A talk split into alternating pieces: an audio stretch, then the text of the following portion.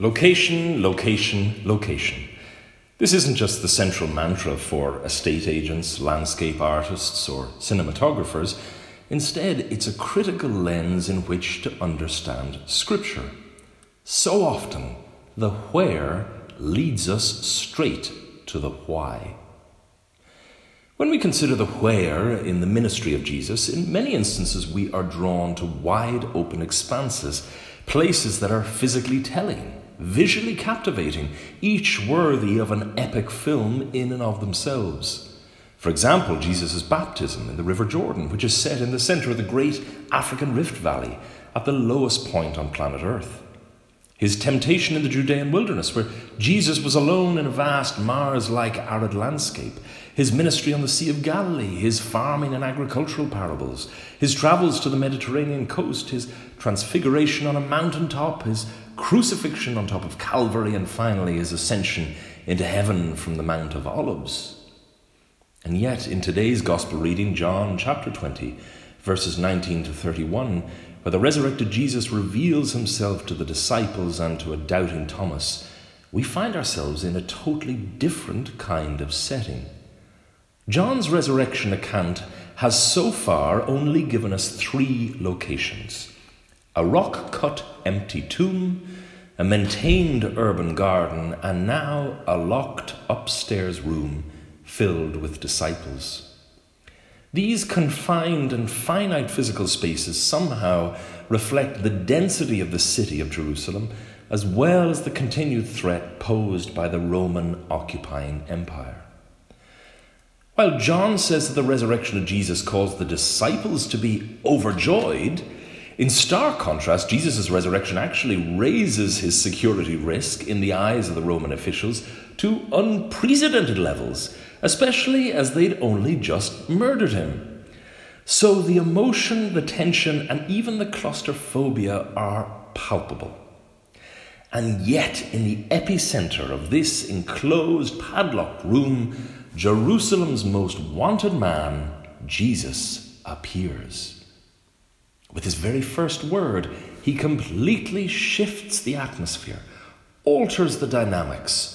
The risen Jesus says, Shalom, which can mean peace, or well-being, or wholeness.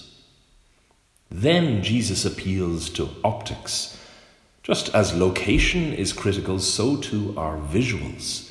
Jesus shows the disciples his hands and his side, and they say, "We have seen the Lord." In what feels somewhat like a repeat encounter, 1 week later, Jesus again shows Thomas his wounds and says to him, "See my hands." Finally, John says that Jesus does something that is currently an arrestable offence in the Republic of Ireland, for now at least. He breathes on the disciples. Of course, breath in both biblical Hebrew and Greek is the same word for spirit. In doing so, Jesus echoes the breath of God that creates the world.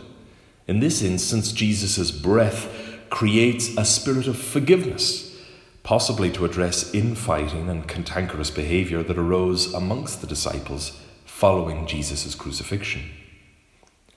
It is 5 weeks now since schools, colleges, and other public facilities closed in the wake of the coronavirus outbreak, and we know that there are at least another 3 weeks to go, if not more.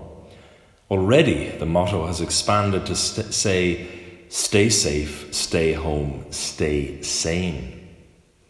Indeed, it is horrific to note such a surge in reports of severe domestic violence at this time. And yet, the resurrected Jesus entered into an anxious, cramped, locked-down room. Into this location, he made peace, well-being, and wholeness become reality. He showed the signs of his resurrection for all to see, and he healed through his breath of forgiveness. If the novelty of lockdown has worn off, the walls are starting to close in, self-isolation is becoming severely tested, how then can our confined context, our current location, our home itself, join in this resurrection story? Well, firstly, there is Christ's shalom, his peace. Where in our homes do we encounter the peace of Christ?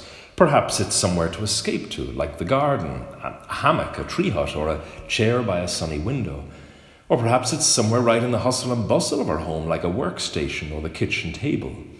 How then can our place of peace be enriched as a set-apart, intentional place of encounter with Christ? Perhaps, like Thomas, this can be a sacred space with Christ for all our doubts.